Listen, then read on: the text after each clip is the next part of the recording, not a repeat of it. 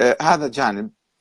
وجانب آخر هناك من يصر على أن تكون الزيارة زيارة تقريبا بلا روح. لا أقول ميتة ولكن بلا روح.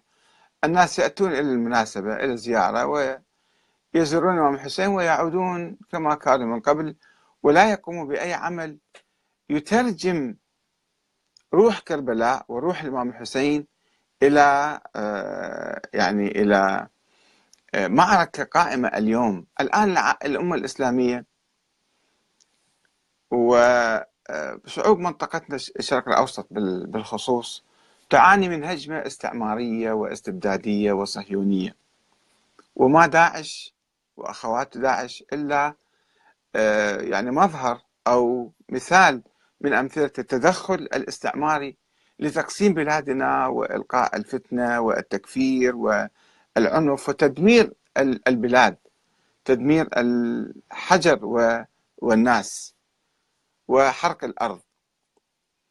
آه هذه الهجمة بحاجة إلى مقاومة بحاجة إلى وعي للمعركة الكبرى التي تدور منذ مئة عام وليس من الآن منذ الحرب العالمية الأولى التي احتل فيها المستعمرون بلادنا وقسمونا وزرعوا هذا الكيان الغاصب استوردوا ال ال اليهود من كل أنحاء العالم لكي يقيموا في هذه الأرض ويطردوا شعبها ويستعمروا شعبها ويذلوا شعبها. أنا طرحت عدة أسئلة في هذا الموضوع. آه، قلت يعني كيف نستثمر هذه الزيارة في خدمة قضايا الأمة في تعبئة الأمة في هذه المعركة المصيرية الكبرى.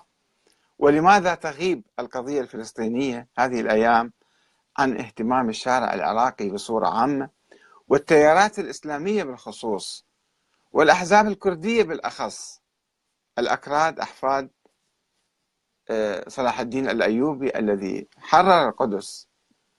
لماذا الآن منسحبين وبعضهم بعضهم يتعاطف ويتحالف ويتعاون مع إسرائيل في خدمة قضايا إسرائيل؟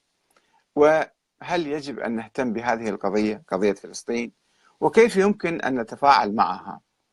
لماذا نقوم بزيارة الإمام الحسين بالملايين ولا نعبئ أو ولا نعبأ بما يحدث في فلسطين؟ حتى بنسبة واحد بالألف أو واحد بالمليون